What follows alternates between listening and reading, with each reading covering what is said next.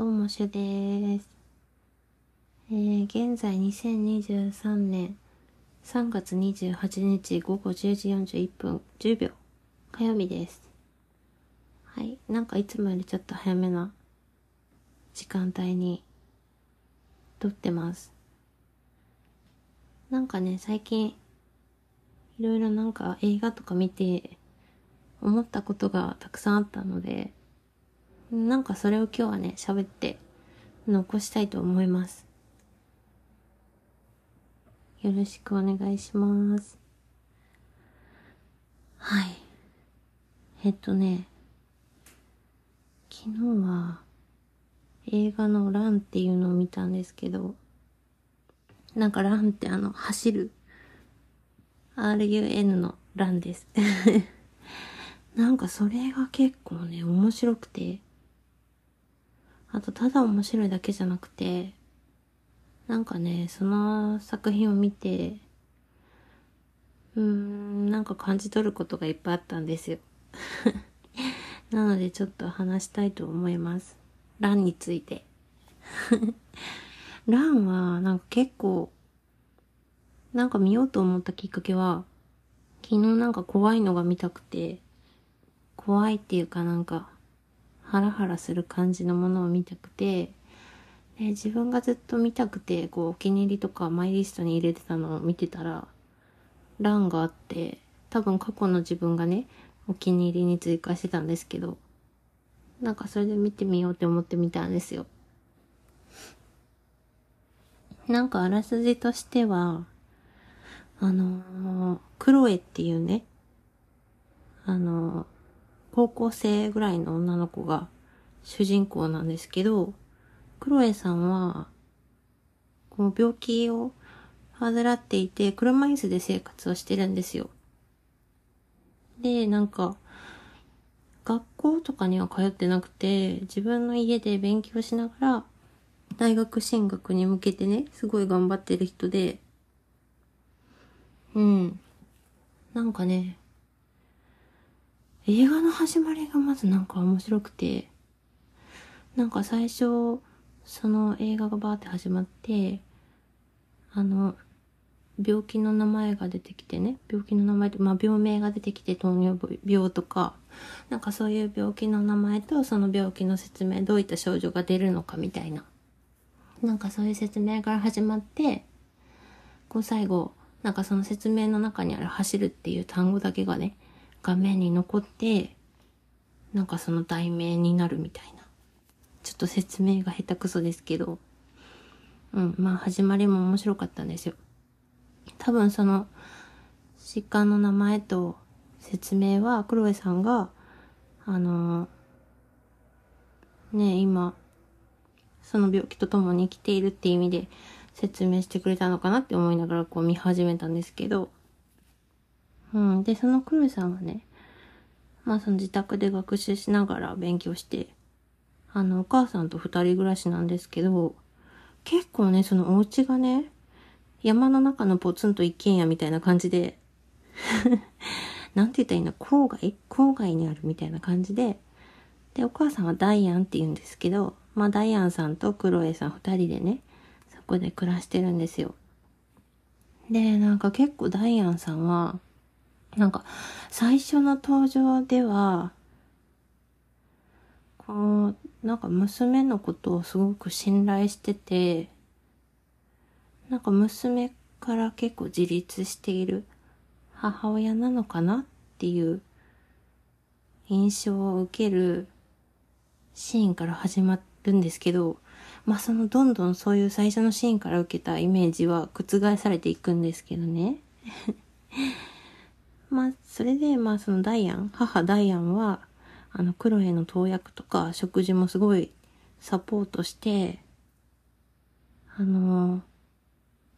まあ、二人で暮らしてるんですよ。で、その家に来るのは、まあ、郵便局員の人だけみたいな。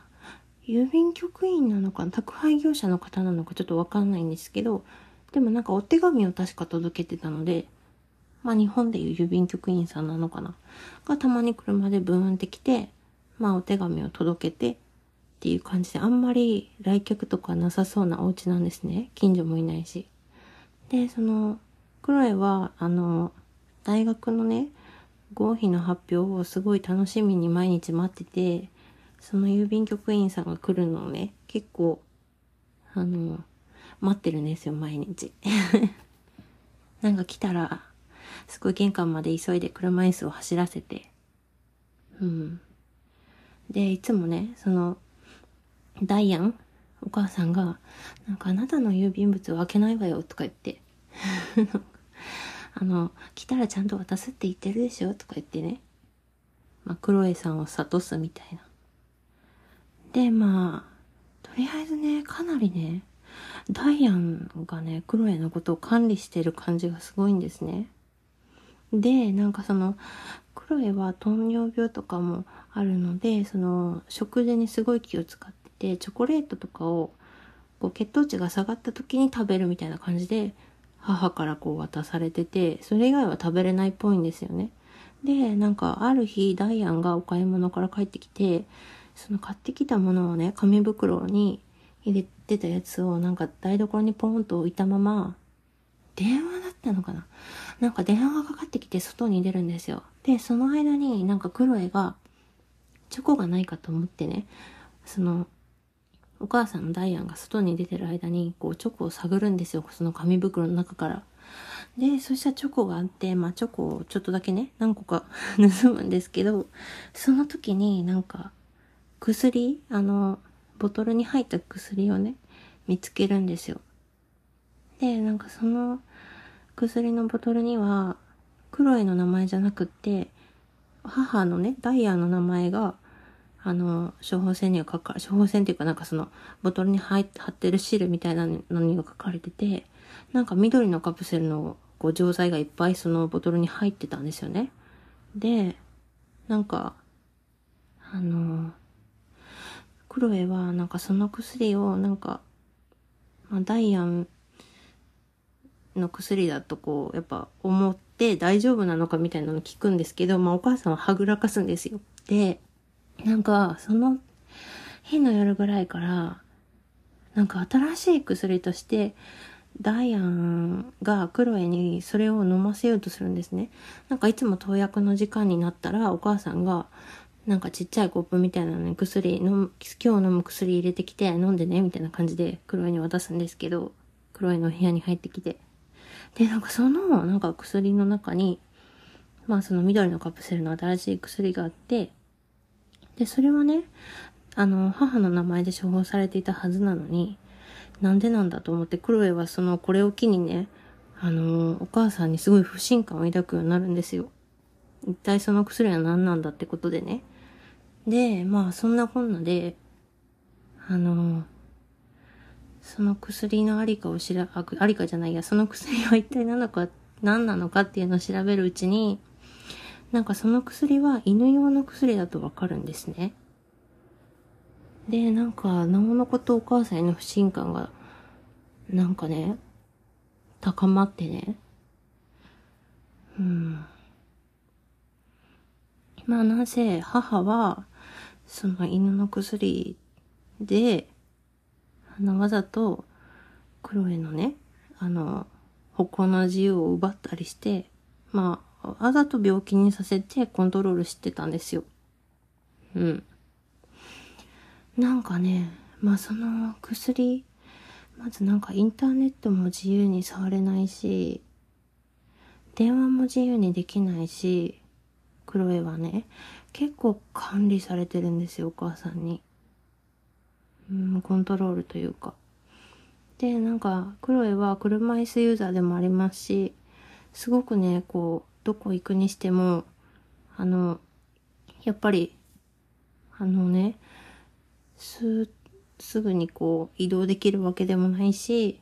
で、家も山の中にあるので、なんかその薬が何なのかって調べるのも、知らない家にね、こうランダムに電話して、なんかネットで検索してほしいって言ったりね。なんかお母さんと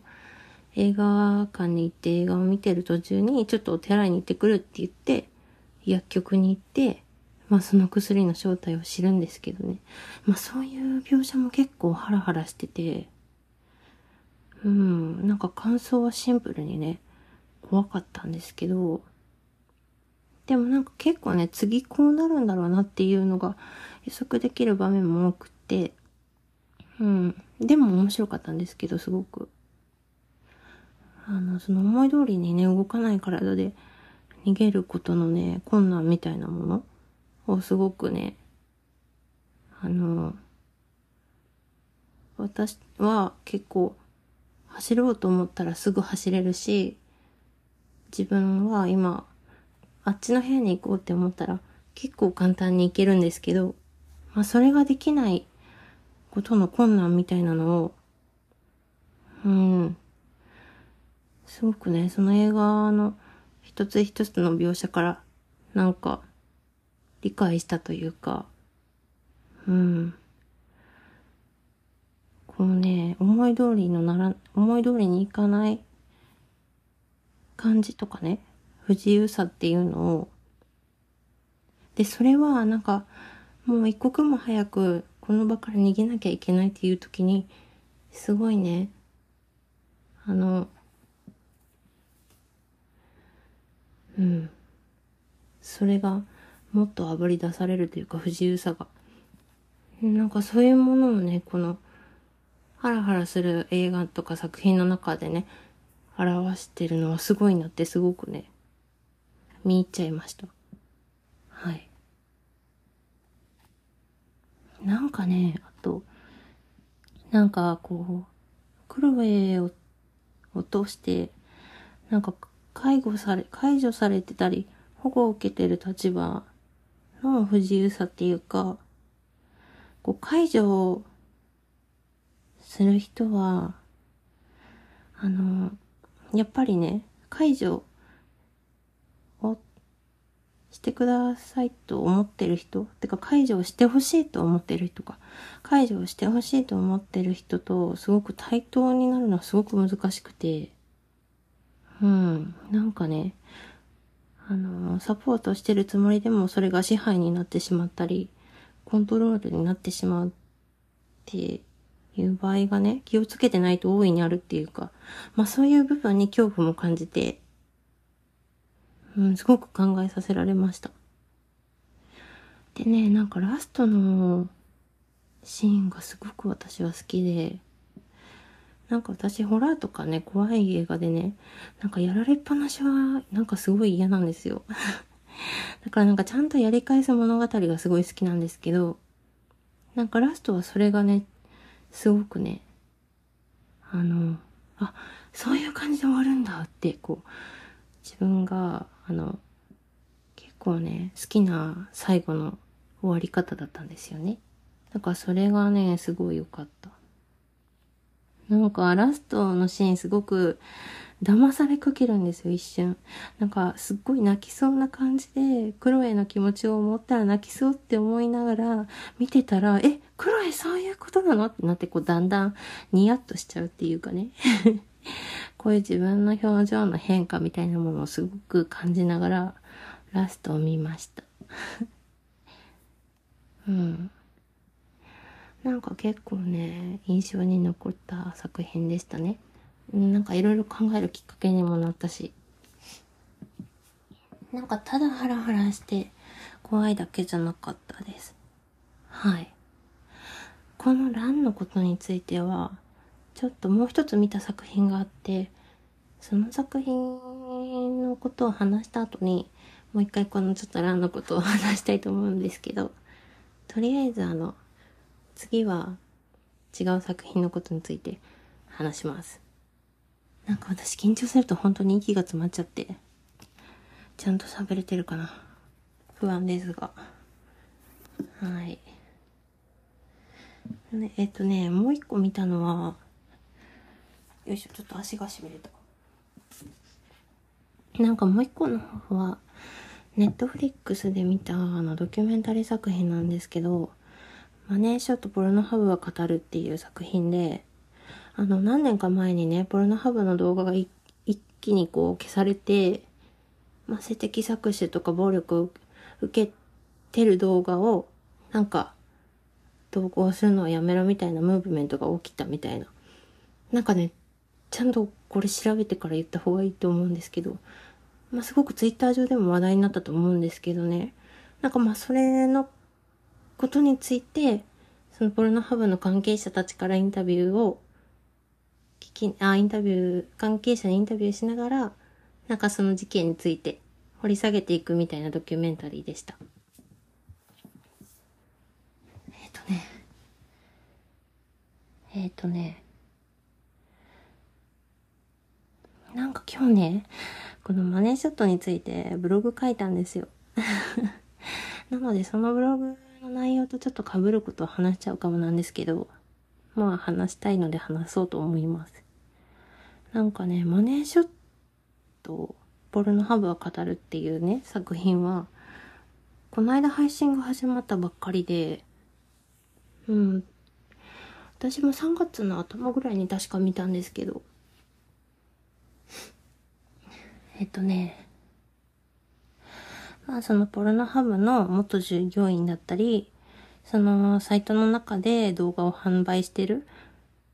とか投稿してるパフォーマーの人たちとか、あと、ポルノ産業に関わるセックスワーカーの人たちとか、まああとそのポルノハブを閉鎖したいという意思を持って活動している方、アクティビストの人とか、あの、弁護士さんがね、その作品の中には出てきて、それぞれへのインタビューを通して、なんかポルノハブで起きた事件を掘り下げていくっていう感じの内容で進んでいくんですけど、なんか事の発端は、あの、ティーンの子がね、なんか先輩を好きになって、なんかその先輩に言われるがまま、自分の体をね、動画に収めて、その先輩に送ってたんですけど、その先輩がなんかあの、無断でね、それを Pornhub にアップロードしてたみたいな。で、なんか消しても消してもやっぱりその、それを元の動画を保存してた人がアップロードするから終わりがないっていうので、まあそういう事件を、えっ、ー、と、ニューヨークタイムズの記者が、あの、書いてね、まあそれで事件が広まって、まあ、大きなムーブメントにもなったみたいなことをきっかけに、うん。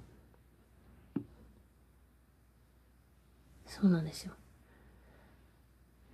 待って、これ私、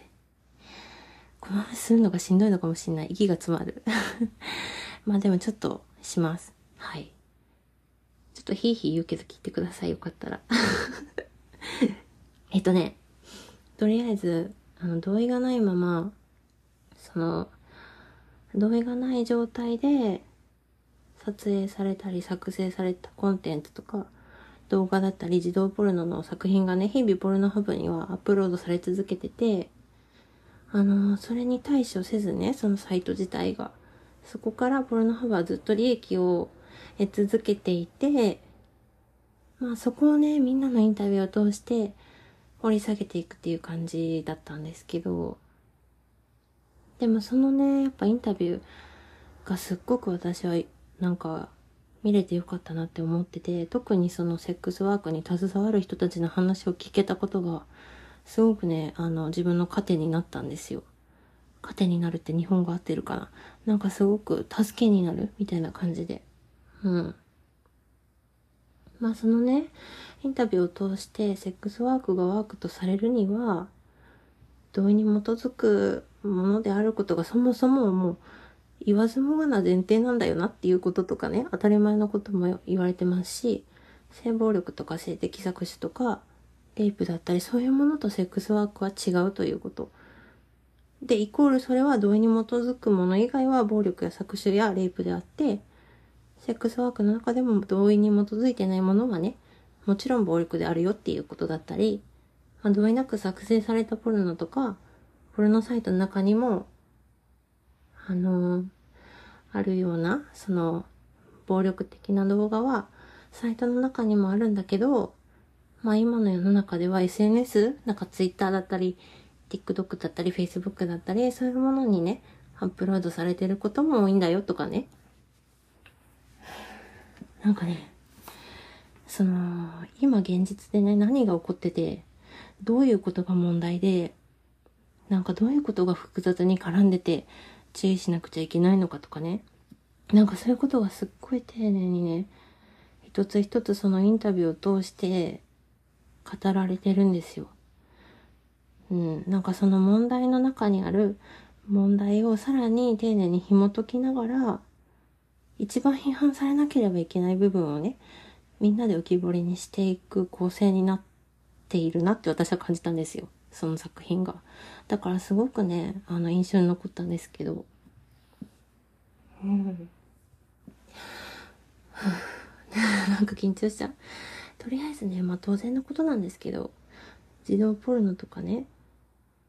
あの、同意のないコンテンツを作成してアップロードしたりする人を、私は絶対にダメだと思ってますし、あの、休断すべきだと思ってますし、な、そしてなんかそこからその動画を消したり対処したりせずにそこから利益をね、出る組織、まあここでいうポルノハブとかはね、批判されるべきだと思ってますし、うん。で、こういうことで商売ができてしまうというか、あの、暴力的な動画を使って誰かが得する仕組みになってる社会のことを抗議することも間違いだとは自分は思ってないんですよ。私もそれはいけないと思ってます。でもその批判とかね、そういうものに対して抗議するときに、セックスワークそのものの存在を否定したり、今ね、かか、そこで仕事をして生活して、それで命をつないでる人がいる中でね、そのセックスワークのお仕事に関わる人たちの権利がね、こう損なわれたり奪われるような抗議の仕方は絶対されてはいけないと思うんですよ。うん。なんか前にもこの話ちょっと他のラジオでもしたんですけど、うん。そういうね、なんか差別が助長されるような抗議がされてるときは、本当に慎重にその講義の仕方をね、見直すべきだと私は思っているんですね。だからこそこうなんか、この作品見れてよかったと思ったのは、どういう講義をしたらセックスワーカーの権利を奪うことになるのかっていうのが、こうちゃんとワーカーの視点から語られてて、で、かつワーカーが安全に働ける職場の様子も映ってるんですよ。うん。すごく良かったです、それが。はい。すごく良かったです、見れて。うん、で、この作品の中で、あのー、ちょっと深呼吸します。大変だ。で、その、この作品の中で、あの、アクティビストの人がね、ライラさんっていう方が出てるんですけど、まあ、ポルノハーブ、その、被害を受けた方の声を代弁しながら、ポルノハブ自体をなくそうみたいな活動を、まあ、世間に呼びかけつつ、ムーブメントを大きくさせた一人として、まあ、活動の中心にいた人として、そのインタビューとかにも出てくるんですけど、インタビューというかその映像の中にもね、出てくるんですけど、なんか結構そのライラさんの主張が、なんか、うん、すごい、私は危険だなと思ったというか、なんか、あの、非難されるべきね、コンテンツを作って拡散する仕組みとか、それで利益を得る仕組みを、ポルノハブみたいなね、あの、作ってる人を非難したりね、まあ、その、非難されるべきコンテンツを作成して拡散する仕組みを、だけを批判するならいいと思うんですけど、それと同様になんかルールを守って仕事をしているパフォーマーとかワーカーたちをね、そういう組織と同等に語っちゃってるんですよ、そのライラさんは。イコールとして結んでしまってるっていうか、あの、ルールを守って仕事している人たちと、あの、搾取しながら利益を得てる人たちを。うん。まあそのね、ライラさんのね、講義の仕方では、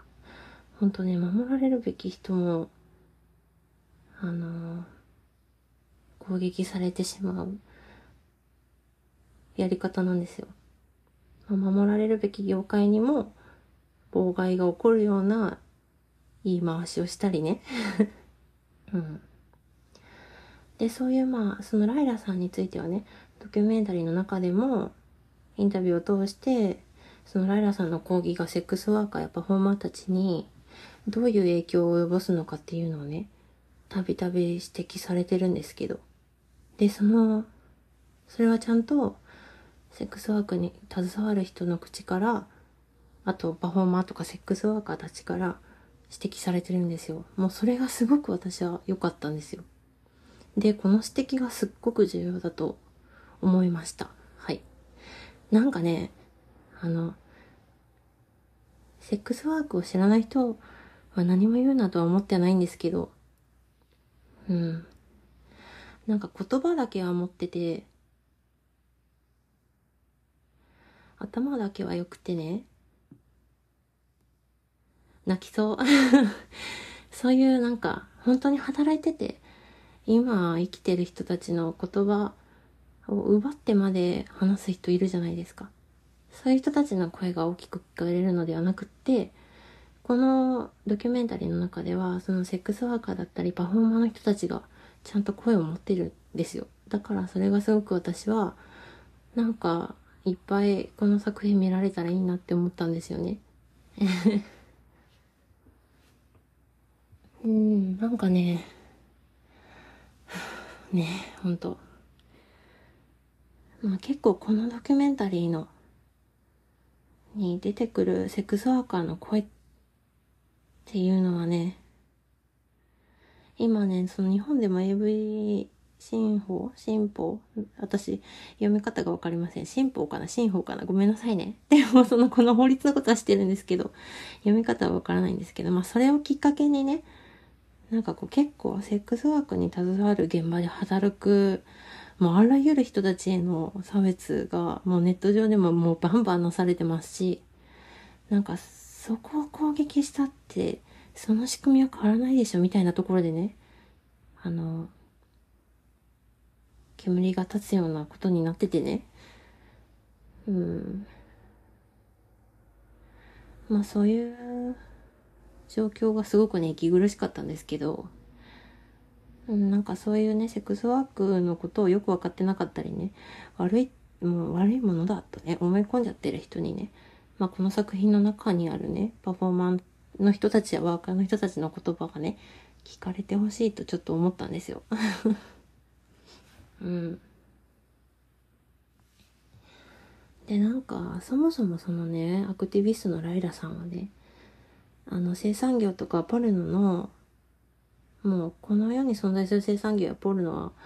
はなくなった方がいいっていうのを目指してる組織の幹部ってある、幹部なんだってことがね、最後に発覚するんですよ、このドキュメンタリーの中で。で、その、ライラさんが所属している組織の最終目標が、セックスワークの廃止であって、あの曲のね、キリストの主張を、こうなんか女性や子供を救うリベラル主義なんだ、みたいな感じで偽って活動してたりするんですよ。うん、なんか、よく見ますよね、そういうことって。まあ結局ね、なんかこう、そういうね、あの、苦しい経験をした人の、あの、まあ、性暴力の経験にあったりとかね、その経験をね、そういう組織の人たちはね、うまく利用するじゃないですか。もう私は本当にそれが許せないんですよ。うん。ムカつく普通に。まあね、すごくね、あの、まあそのキリスト教、あの、なんて言うんでしょう。とっても右寄りな極端なね、キリストの考えって意味ですけどね、その、キリスト教自体がどうこうっていう話ではなくて、あの、でもそれってね、今ね、例えば統一教会がね、なんか、政治と深く関わっていて、あの、まあ、あの、なんて、まあ、男女二元論に基づいていろんなことが決まっていってますし、うん、なんかね、この、まあ、なんせね、すごくね、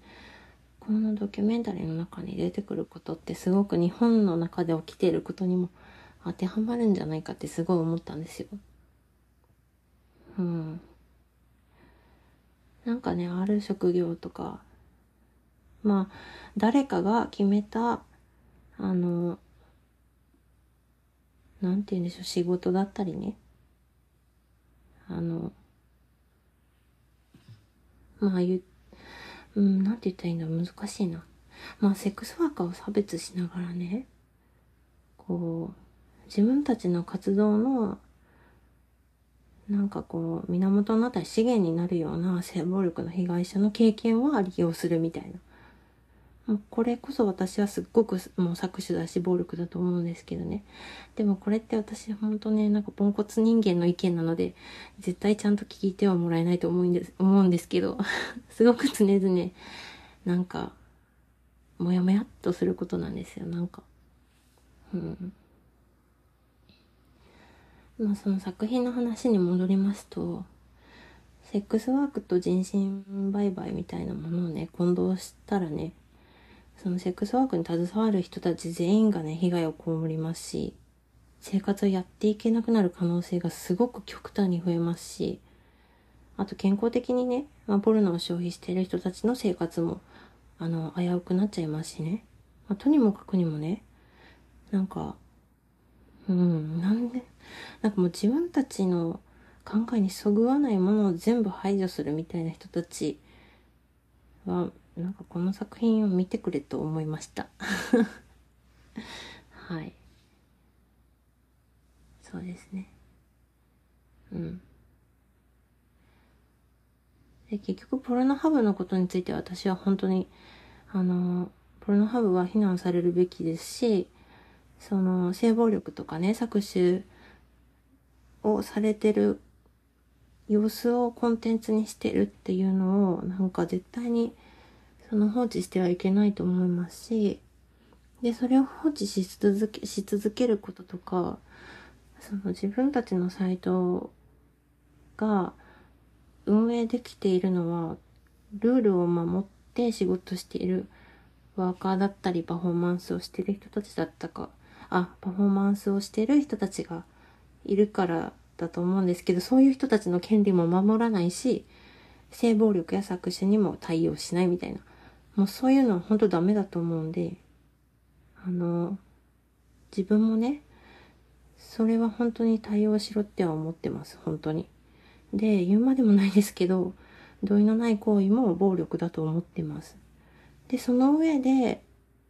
なんかこのドキュメンタリーに出てたパフォーマンスさんのね、あの言葉を借りて、自分が思ってることを話すと、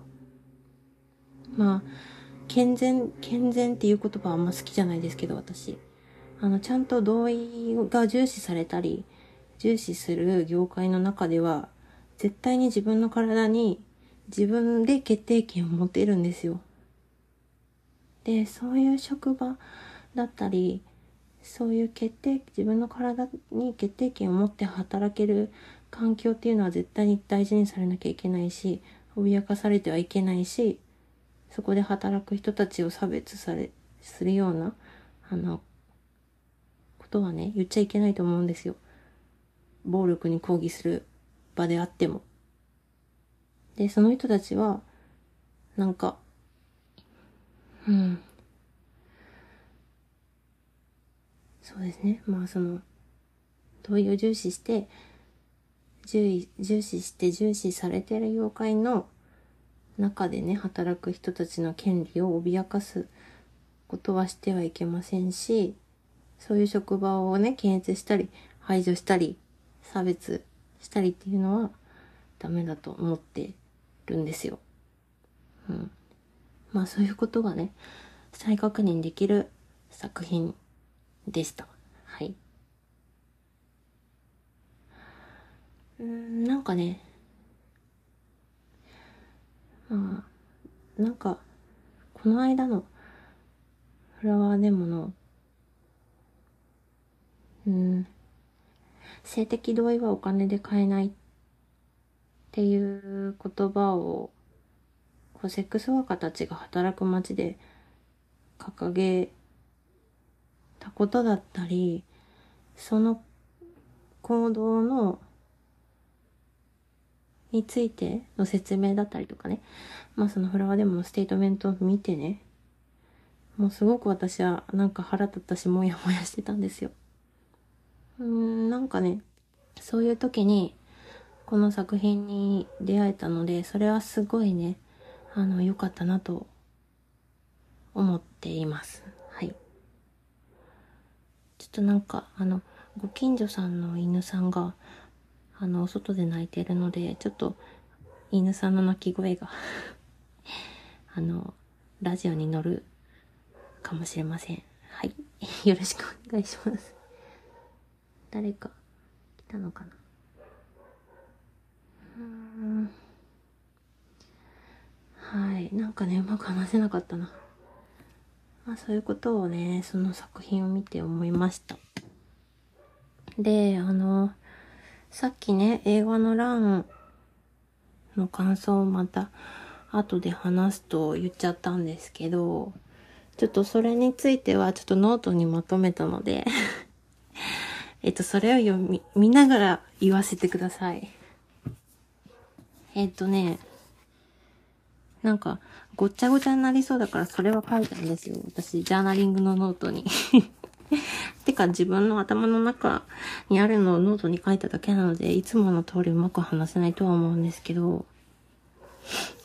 どこに書いたっけな、そもそも。あ、そうだ。じゃあちょっとノートを見ながら言うので すいません。なんかね、映画のランとドキュメンタリーのそのさっきのね、マネーショットの Pornhub は語るっていう作品を見た話を同時にしたかったし、同時にした方がいいなと自分は思いました。それはなぜかというと、あの、救済とかね、まあ介助とか、介護とかサポートとか保護とか支援とか、そういった行動を誰かに対して取るときに、その、支援する側、まあ、サポートする側、救済する側、保護する側の人たちは、圧倒的にパワーが宿ると思うんですよ。権力を持つし。で、しかもそれ一歩間違ったら、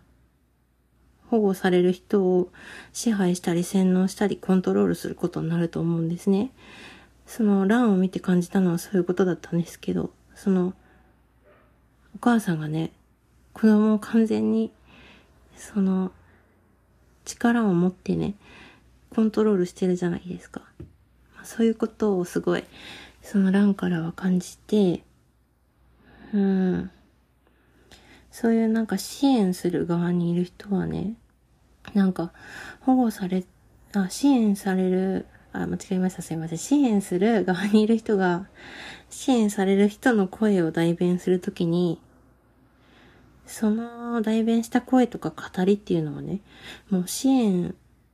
する側の言いたいことによっていってる可能性があるじゃないですか。なんか、私は自分の経験を話すと、10代の時とかに、あの、なんか家出てから結構大変だったんですけど、なんかその時にね、そういう支援者と言われるような人と関わる機会が結構あったんですよ。で、その時に、その時の経験を今思い出すとね、そういう支援の場で出会った人の考えに、まあ、いわゆる支援者と言われる人の考えに、自分がすっごく引っ張られすぎていたことがあったなって今は振り返って思うんですよ。なんか、これはね、もうちょっと丁寧に語りたいんですけど、いつか言えるようになったら、今はそういう元気がないので言えないんですけど、でも今ね、結構ね、あの、大人になってきて、自分が自分の経験をね、自分の感覚とか自分の言葉でなるべく捉えておきたいとか、定義しておきたいとか、話したいとか、語りたいと思えるようになったんですよ。まあだからこそこういうこと考えちゃうのかもなんですけど。なんかね、でももちろんね、その自分の経験を言い表すような言葉をね、支援者の人に教えてもらってきたことも大いにあると思うんですね。うん。なんか、自分の経験を自分で定義させてくれることがまず前提にある支援者を私は信頼していて、なんか、それ、なんて言ったらいいんでしょう。なんか代弁するふりしてね、あの、自分の苦しかった経験をね、こう、便利に使われてしまったり、その自分の語りがいつの間にかその人に語られちゃってるみたいな、そういう支援者は嫌だったっていう話なんですけど。うん。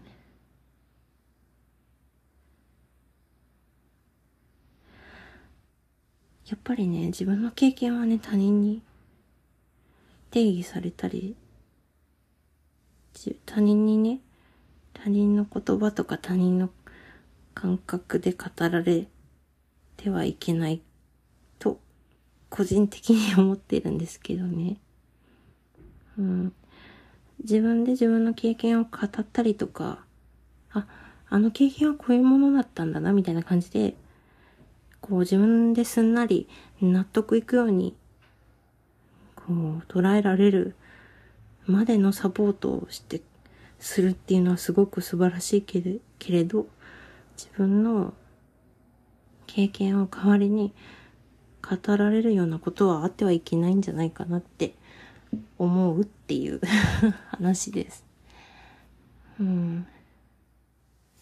まあそれがね、ランとどうな、どうやって繋がってんだよって感じなんですけど。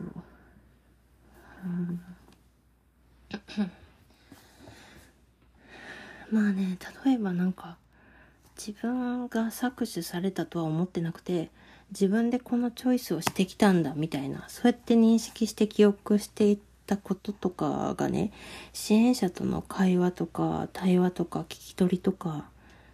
あの、カウンセリングと言われるね、あの、空間の中ではね、結構簡単に、なんかそれは自分の選択じゃなくて暴力なんだよ、みたいな。社会からの暴力なんだよ、みたいなね。って言ったらいいんですよ。うん。え、そうなのかなって。私は騙されてたのかなとか、私は自分でそれを選んでこなかった。あで自分でそれを選んできたと思ってたけど、そうじゃなかったのかなみたいな、そういうことを思わせるパワーを持つ言葉をね、使えるんですよ。支援者の立場になった瞬間。で、自分で人生を選択してたって思ってたのに、急に自分が、こう、被害者になったりするんですよね。自分で自分は被害者だったんだって思いたかったんですよ、自分は。なんて言うんでしょう。これわがままなのかな なんかね、そこちょっともうちょっと丁寧にね、考えてから言葉にいつかできたらいいんですけど、まあそういうのっていいのっていつも思うんですよ。振り返っていて、自分の人生を。まあな、長く話しちゃったんですけど、そういうことをよく考えるんですね、最近。で、なんかはっきり答えとかなくて見つけられないんですけど、まあ、私は本当になるべく自分の経験を自分で定義していたいっていうのがあって、で、他人にも他人の経験が誰かに語られたりね、定義されてほしくないって思ってるんですね。うん。まあ、こんなことって多分専門家の人の間ではね、結構すでに語られてることでしょうしね。なんか、何今更言ってんだって思われても仕方ないかもなんですけど。なんか私は最近そういうことをめっちゃ考えてしまってる。あの、フラワーデモのステートメントを読んだ時から、みたいな感じです。はい。まあね、その映画の欄の中では、こう、母のね、そのダイアンさんが子供のクロエをコントロールするために、あの、わざとね、不自由となるように、そういう不自由となるような症状を引き起こすように薬を飲ましたりして支配してるじゃないですか。で、本来、まあ、その、本来の前提としてね、べ、あの、病気とか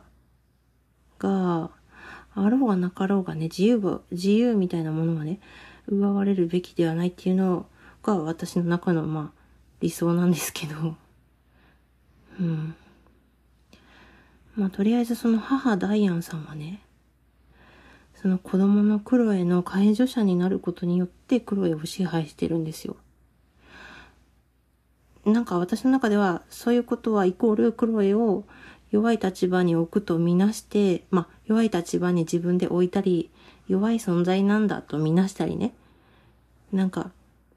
そういうふうにクロエを弱い立場に置くことによって自分の思い通りにできるとダイアンは思ってるんですよ。うん。で、支援とかサポートする人って、いつでもダイアンみたいになれる可能性があるんじゃないかっていうのをね、この映画を見てすごいね、最近自分が考えてることと、ランを見て感じた感想がつながったんですよ。ダイアンは病気があることで、こう、クロエがあらゆることを自分で選択できないとみなしてるんですよ。うん。なんかそういう風に私は感じたんですね。あの映画の中のダイヤを見て。で、その、例えば支援者だったりね、サポートする人も勝手に、結構ね、あの、悪気はなくともね、あなたは自分の意思でこれを選択できるはずがないっていう風に、無意識でもそう思ってる節あるんじゃねえかって私は思うんですね。でもこれはちゃんとなんか考えながら日々ね、支援の場に立ってね、あの、働かれてる人にみんなに当てはまるわけじゃないので気をつけて話さなきゃいけないことだと思ってるんですけど全員が全員じゃないっていう意味であのただその支援者っていう立場に立った瞬間にそういう力を発動できたりしてしまうっていうかうん。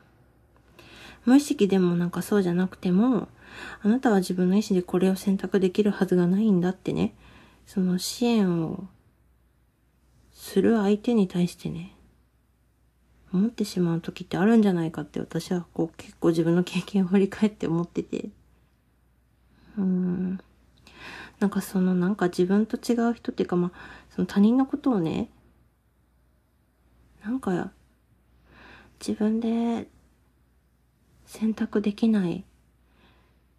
とか、まあ結構下に見るじゃないですけど、そういう眼差しとかね、無意識でも意識的でもそういうのが嫌なんですよ、私は。まあ、だからね、そのランの映画の中でね、郵便局員の人が、あの、クロエがね、家から脱走しようとした時に、あ脱走っていうか、まあ、逃亡？勇気ある逃亡を図った時に、郵便局員の人が道でクロエを見つけるんですよ。で、そのクロエが郵便局員の人にヘルプを出すんですね。母にした支配されてるっていうことを多分局員の人に言って。で、そしたら郵便局員の人は、もう疑うことなくね、クロエの話を聞いてね、助けようとしたんですよね。私はそれ、それがすごい希望だったっていうか、なんかあのシーンめっちゃ好きなんですよ。何の疑いも持ってなくて、クロエを救おうとしていたし、あの時のクロエと郵便局員さんはめっちゃ対等であったと思うんですよ。で、その上で、郵便局員さんはクロエを保護して、助けようとしてたんですけど、なんか本来の支援って、ああいうもんだよねってなったというか、あるべき形の支援を見たね、気持ちになって郵便局員さんすごい良かったなって思ったんですけどそしてあの郵便局員さんは生きてんのかなあっていう 気になります。はい。うん。まあすごくね今日は本当なんか息が詰まりまくりながら話しちゃったんですけどまあそういうなんか作品を見ていろいろ考えることがあったよっていう話です。で、自分がこれからね、この考えもどんどん変わっていくかもしれないし、なんかいろいろアップロードされていくかもしれないので、経過点っていうか、まあ、ここが通過点としてこのラジオを残しておこうと思います。はい。なんかめっちゃ汗かいたし、息が苦しい。難しいですね。うん、ねえ、ほんと。まあちょっと、あの、気分を変えるために、今日の一曲を紹介しようと思います。はい。えっ、ー、と、今日は、あの、ザ・ピーズ。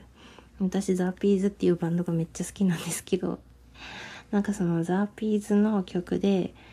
とどめを派手にくれっていう曲があるんですよ。えっと、確かね、どこへも帰らないっていうアルバムに入ってます。まあ、ザ・ピーズのアルバムは私どこへも帰らないがダントツ1位で好きなんですけど、その中に入ってる3曲目だったかなそんぐらいの曲で、とどめを派手にくれ。めっちゃいいので聞いてみてください。もしよければ。なんかね、考えすぎたりね、いろんななんか過去のことを思い出してね、情緒が不安定になった時に、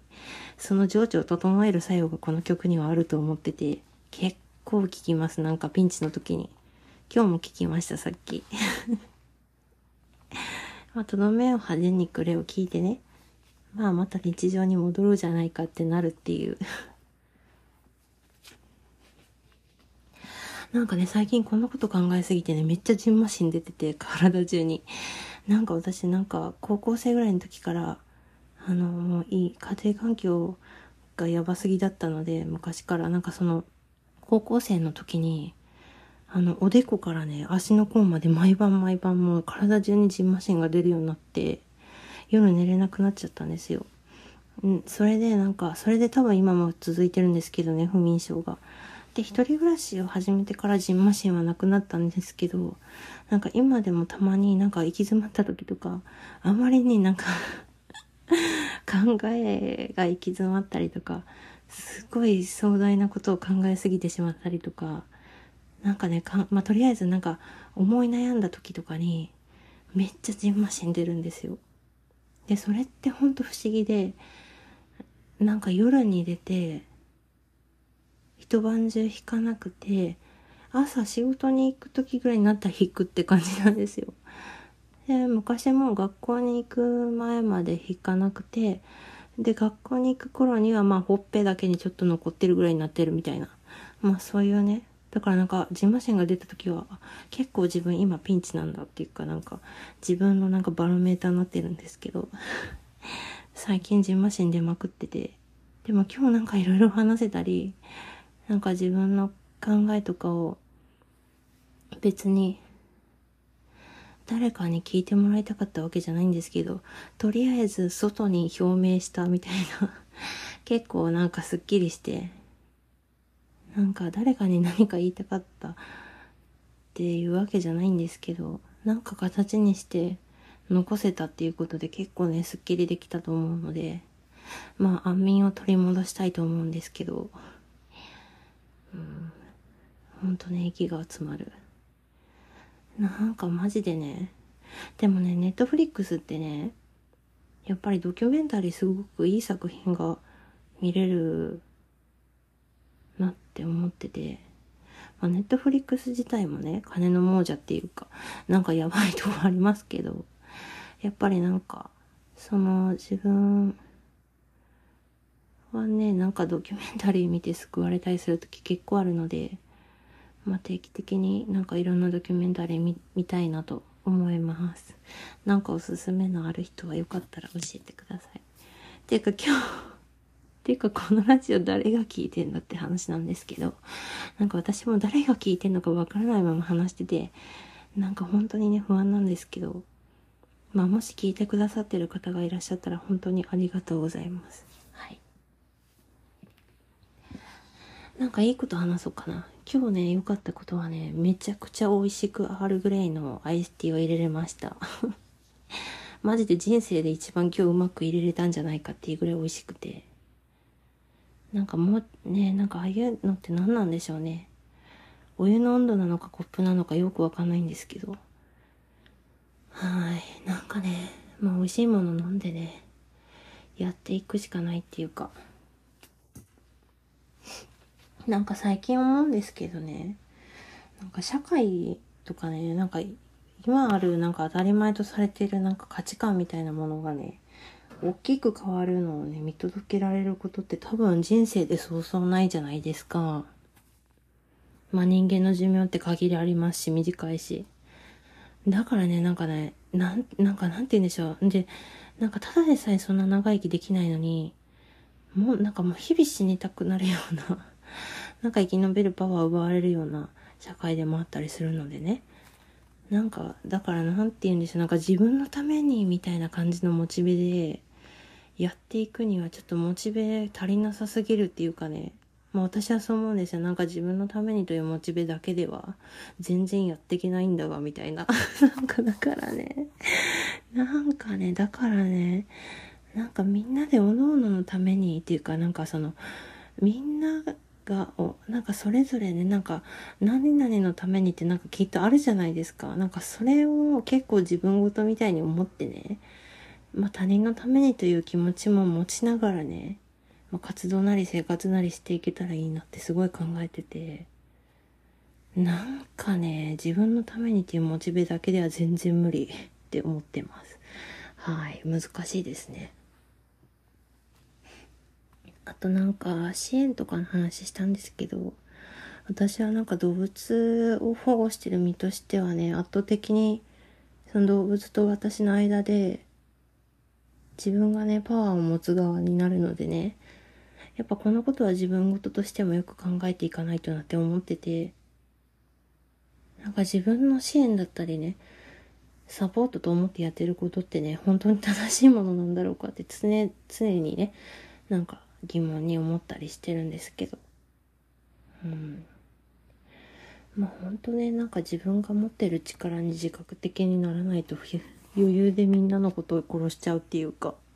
やばいじゃないですか。もう無理。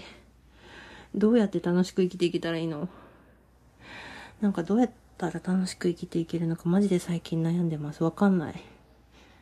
マジで無理。はい。なんかまあ無理無理言いながらやっていくことは大事ですね、きっと。